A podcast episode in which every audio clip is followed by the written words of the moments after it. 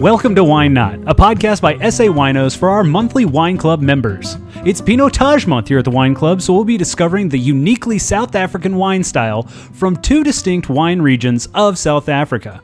Tonight we're going to explore Neil Joubert's Blanc de Noir, a 100% Pinotage rosé. To guide us through this unique wine is my co-host Francois. Francois, how are you doing?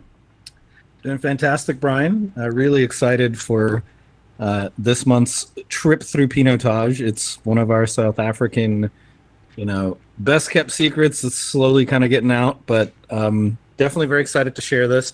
Uh, if you are listening to this podcast and you are wondering where is last month's podcast, Francois, uh, we are having audio issues with last month's file. I am unable to upload it. I'm trying to fix it. We'll see if it works. If it doesn't work, then we might just have to, you know, all forget about last month's wine.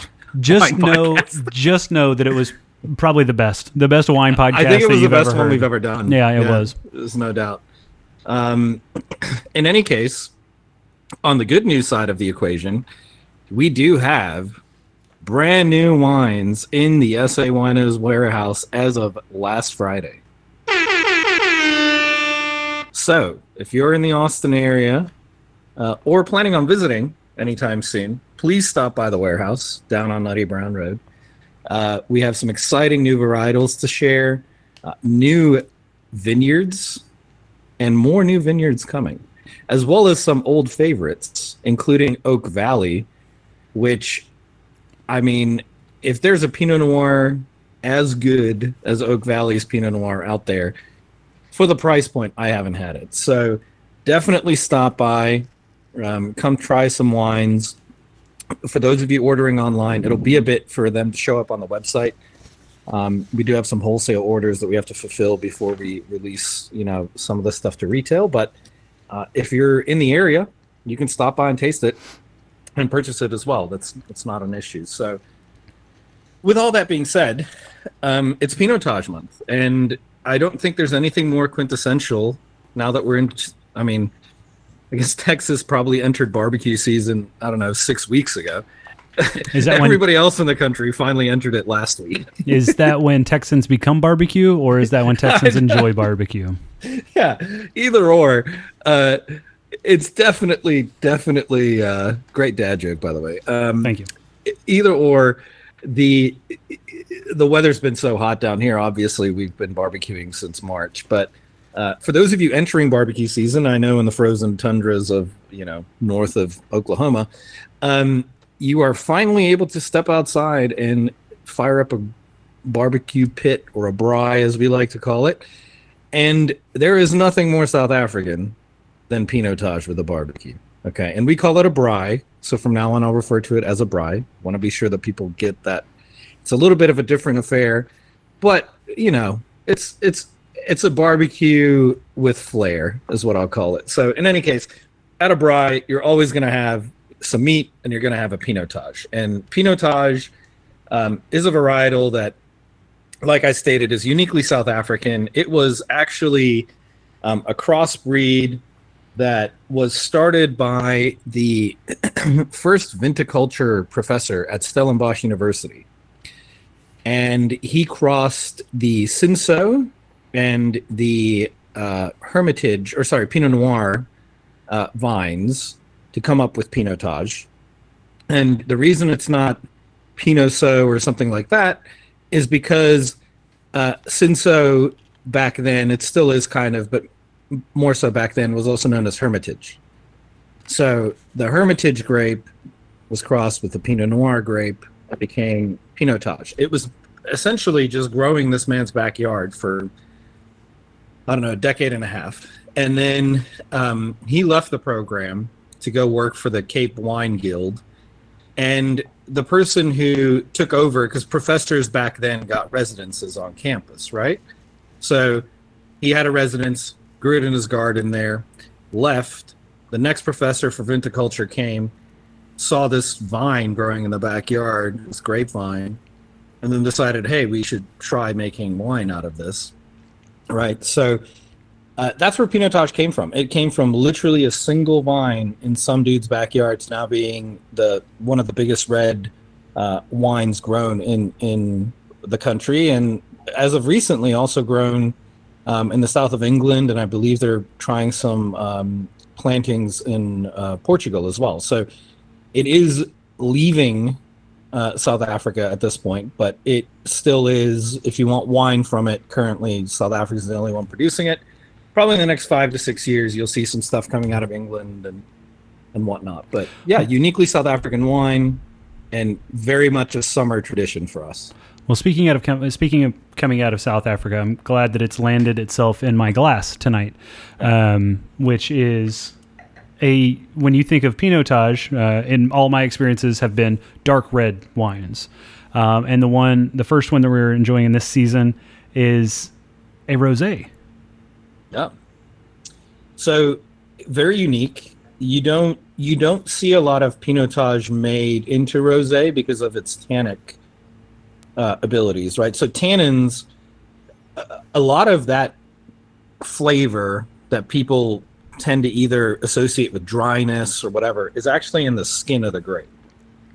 So it's that outer layer of you know juice and and and skin that they then crush, and that releases some of that that um, the chemicals that produce that flavor for you.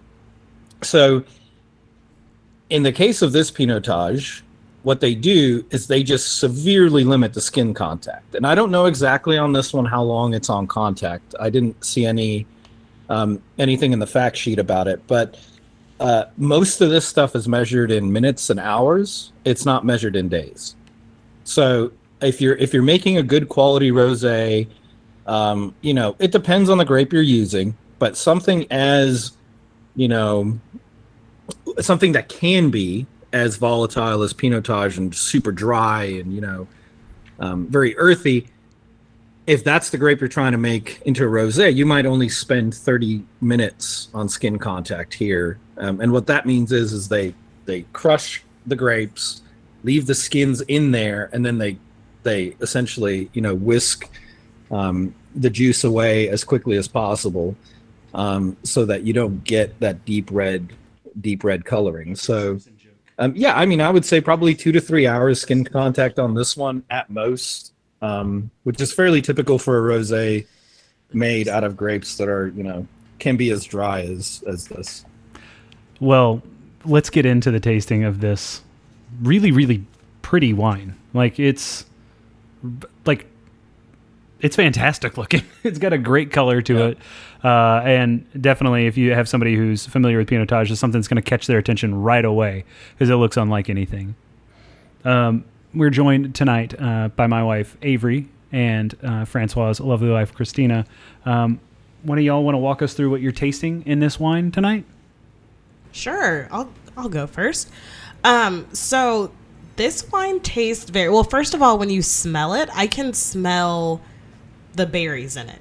Um, you almost kind of get sure. ready with, I don't want to say a citrus flavor, but there's that same kind of um, like acidity that you would get from citrus that I can pick up when I smell mm-hmm. this. And in addition to when I first taste it, I get that very fresh, very um, I don't know what's sure. the word for that like tinge. I think you're you're talking about like the the the smell you get from the the rind of an, a lemon or a lime. I was gonna say yeah. it's almost like lemongrass, Lemony like but like yeah. Oily lemon. It smells great. It and smells fantastic. That taste, I I can taste like almost a lemony taste to it as well. Yeah. So so one key to this wine, and it'll be in the show notes. Cold, I mean cold. Mm-hmm. Uh, it doesn't have to be almost freezing. That's a bit too cold, but you want this at like 38 40 degrees when you serve it it's got to be cold if it's not cold you get that rose you know i don't warm rosés just never taste good to me period but um you you get this like filmy taste to me okay. um so i always serve rosés very very cold very easy to drink the smell that you're describing I, I like to smell and taste while you're describing it. Um, and I guess what I would follow up with is it's almost like when you, it's a mist of like apple and lemon to me. Absolutely. it, when. I smell it. Yeah, it's it's almost like it's like a literal moisture type mist in my nose that I smell. Um, kind of like when you squeeze the lime for an Yeah. old fashioned or some sort of drink like that. Um, so it's awesome. I think that I would really enjoy it at the pool, especially in this heat. Um, and go from there. You and Avery are both pool drinkers. Yeah, this is We're just- definitely a yeah. This is summer a by the pool wine. pool wine. Pool- I- sure. y- a, a lot. Any wine is pool wine if you drink it by the pool. You know. if you And- think about it, that's true. That's true. but I, you know, you can't disagree with that. No, you can't. Um, you I mean, that is a very, very uh, linear statement. I agree. Uh, the one thing that I will say, so the tasting notes that are provided with this wine are phenomenal, fantastic work. Um, one of the lines in here, uh, it says that it has um, a medley of sweet red berries and ripe black fruit, and I was like, man, I'm not gonna get that out of this wine. That's just not gonna happen. Uh, but I will say, when it was first fresh out of the cooler, it I didn't taste any of it. As it's warmed up, I'm getting those subtle like raspberry and blackberry flavors, and they're fantastic. 100%. They're great. and I, I would I would highly recommend. So I I am stressing it needs to be cold, but I'm also stressing at the same time do not get it too cold. Yeah. Like you really want it between that 36 to 40 degree Fahrenheit temp. Oh, and that's I mean, Um, that's uh, really where you want to serve it. I've had this glass poured for the last like probably 20 minutes, so it's Yeah. it, it's it's warmed up over that time. Um, it's still, I mean, I would say in the low 40s right now, Yeah. and it's still really really good. But when it first came out of the fridge, it was Hard to taste. it was spot on. It almost tastes like effervescent. It almost tastes like sparkling Mm. When it first came out of the cooler, which was kind of a wild experience in itself. So Yeah. Yeah. So, um, a couple of fun things uh, related to Pinotage, right? So, I think I already mentioned you don't normally see this in a rosé. Um, it's normally either a blended gra- grape or a, a solid red, a single varietal. Um, we are going to taste the single varietal version of this as well later on in this uh, series, which um, I would definitely recommend you comparing the two. So don't don't have to open them on the same day if you do fine, but um, remember how you feel with this wine, then taste the single varietal. You'll get hints across the two, but they are distinctly different.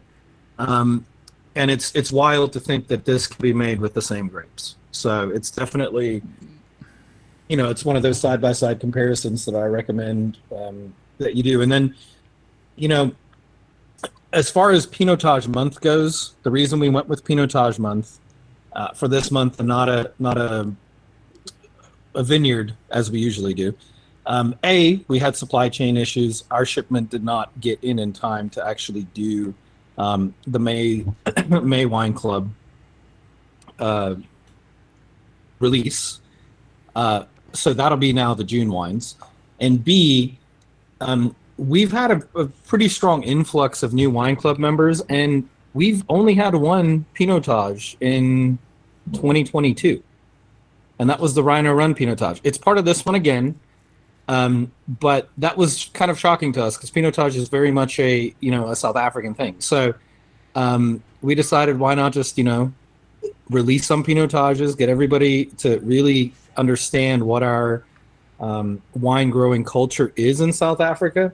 And then also, um, you'll see you got an extra bottle this month. It's a four four bottle release instead of three.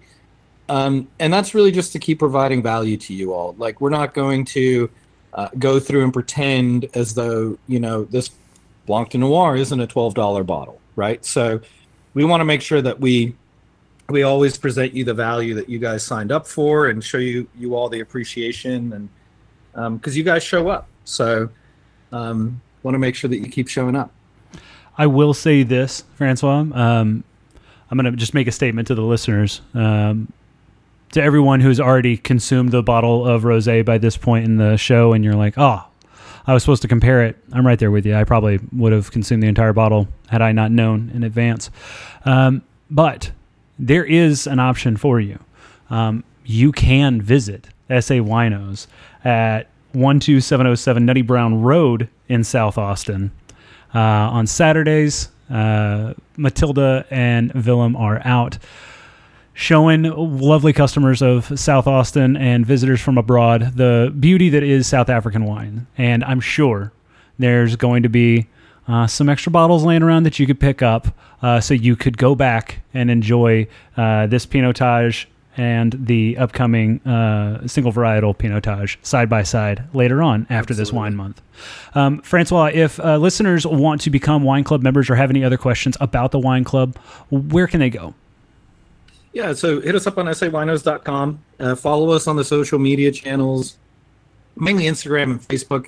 We post our latest events on there. So if we do have a wine party coming up, which uh, for the June Wine Club release will be the 25th, uh, we'll be throwing another braai out there. So if you're in town, if you're anywhere near town, show on uh, up at Nutty Brown Road on a Saturday.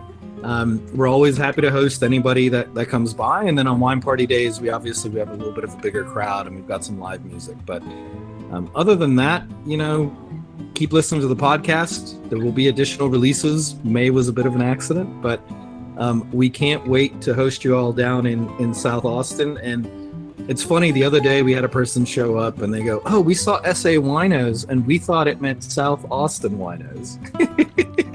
Huh. So I don't know. It can mean whatever you want it to mean. but yeah, thank you so much for listening. Thank you for buying our wines. Thank you for supporting our small family business. Uh, with that being said, we'll catch you on the next one.